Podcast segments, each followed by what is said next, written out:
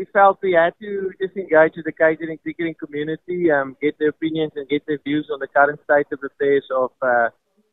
of business at our headquarters at Cricket South Africa. Um, so we called a meeting with our council members, our man- management committee,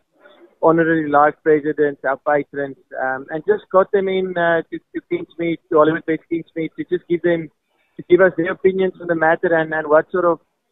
um, what sort of mandate they want to give us to, to represent them with as well. So I think there's a members council to meet, to members council meeting tonight at Cricket South Africa, um, where our president will attend, and we just basically met to to give him a mandate from all all the cricketing uh, governance structures in KZN.